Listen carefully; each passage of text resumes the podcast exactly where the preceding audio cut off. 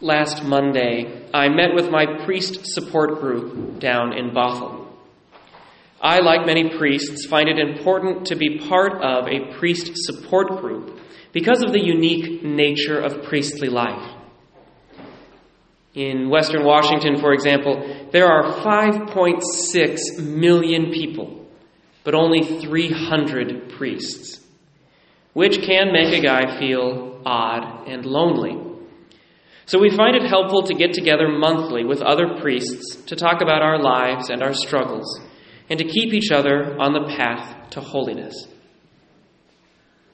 In my group, we have a checklist against which we evaluate our month. On my checklist, I hold myself to the requirements of the church, as well as some additional, very helpful spiritual best practices. Praying my breviary, saying Mass daily, living healthy chastity, praying for an hour each day, going to confession, and going to spiritual direction. When I was first ordained, I struggled especially with praying for an hour each day and going to spiritual direction.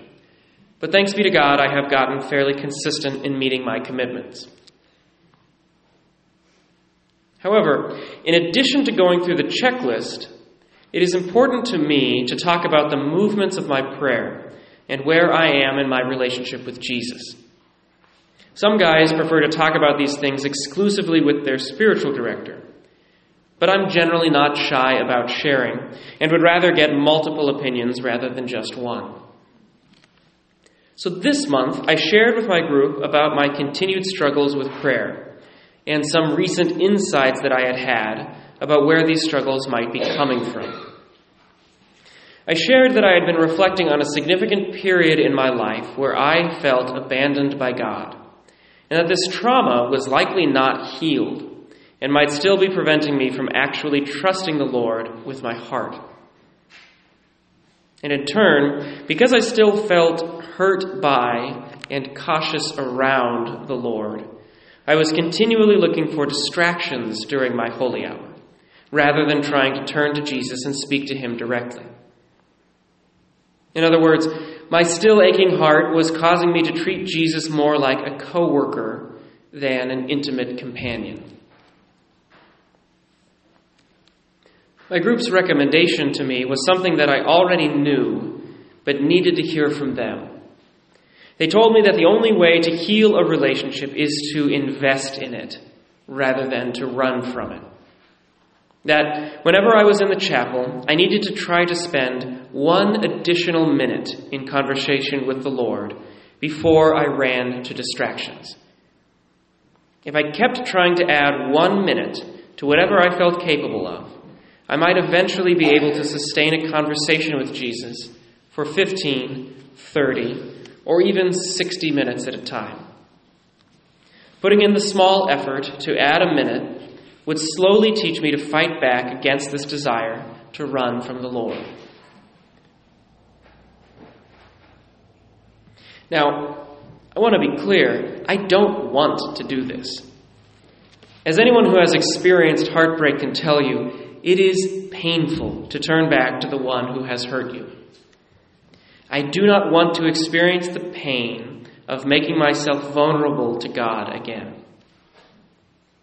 Of course, as a spiritual director, I know my group is right.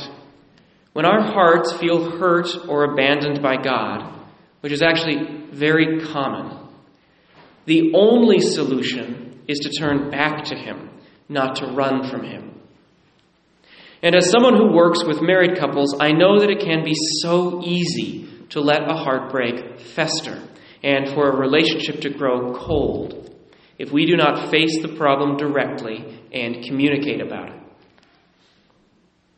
I know that I have a choice between doing the hard work for my relationship with Jesus or saying that everything is fine and resigning myself to a dry and burdensome half relationship that will never go anywhere.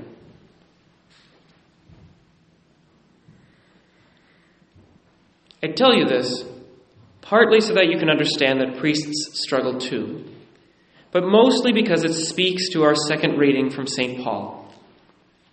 St. Paul is telling the Corinthians that the Jews of the exile went through all of the religious and sacramental motions. They were baptized and they received spiritual food and drink.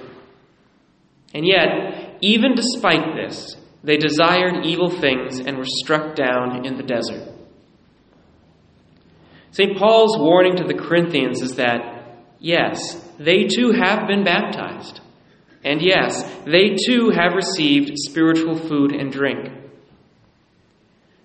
But if they are not careful, they too will fall into desiring evil things and be struck down. In other words, going through the religious and sacramental motions is not enough because we can still fall away from the Lord. In the context of my story, I could have just stuck with the checklist. I was doing everything that the church required of me and that I required of myself. From an objective perspective, I was being a good priest. But had I stopped there, I would have eventually failed. I would have died in the desert because there was something wrong with my relationship with Jesus, and to leave it unaddressed would have withered my spirit. The choice to bring my struggles to my group was incredibly important because it was a choice to grow rather than to stagnate. This is ultimately a choice that we all face. Any of us can check the boxes and be an objectively good person. Anyone listening to this homily has already checked the very important and very significant box of attending Sunday Mass. And many of us have also taken on daily prayer commitments, sometimes even a daily rosary. These are all good and wonderful boxes to check.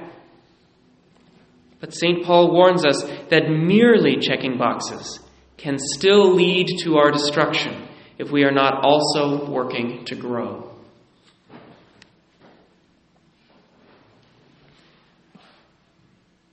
Brothers and sisters in Christ, to be perfectly honest with you, I don't really care if you are a horrible sinner or an exemplary saint. I don't really care exactly how many boxes you are or are not checking. Instead, I care so much more about your spiritual trajectory. Are you currently moving closer to God or further away from Him? Regardless of where you started or of where you are now? Are you working to make things better in your spiritual and moral lives, or are you letting things get worse? Some of us might be tempted to choose a middle option and say things are fine. But let's be clear standing still is a form of moving away from God the truth of life is that in all things, we're either growing or we are dying. A computer engineer who does not keep up on the latest technologies will not long be effective at her job. A teacher who does not engage in continuing professional development will soon grow stale in the classroom. And a Christian who is not working to grow closer to the Lord will slowly drift away from Him. This drift may not be perceptible at first. It may begin by slacking on daily prayers, or going a longer time without confession, or skipping a couple of Sundays during the summer. But eventually, small movements add up, and a drift can become a chasm. Complacency, that is, our belief that everything is fine as it is, Complacency is the great and silent enemy that suffocates us while we sleep. How do we protect ourselves against complacency? How do we keep from drifting? We fight complacency by making a commitment always to be growing or improving in some way. If we are moving forward, even if it is in small ways, even if it is in fits and starts, if we are moving forward, we can be sure that we are not moving backwards. And this is one of the great benefits of Lent. It is our yearly reminder that we are not perfect or complete. It is our yearly reminder that we ought to be deliberate in trying to grow closer to God so that we do not drift from Him.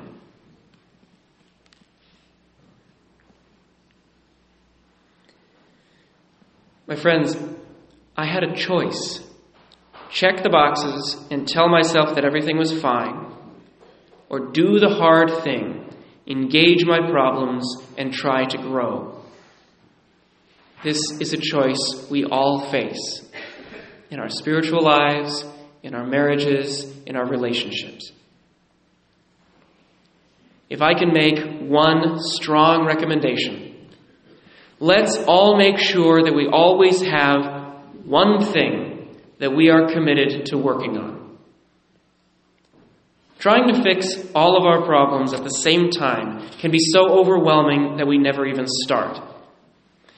But all of us can have one thing. One thing that we are trying to fix. One vice we are trying to fight. Or one virtue that we are trying to develop. And it may take us months or even years to make the progress we want. But if we have that one thing, and if we commit to working on it, we can rest assured that we are growing toward and not drifting away from the Lord. If we take our small steps, He will fill in the rest.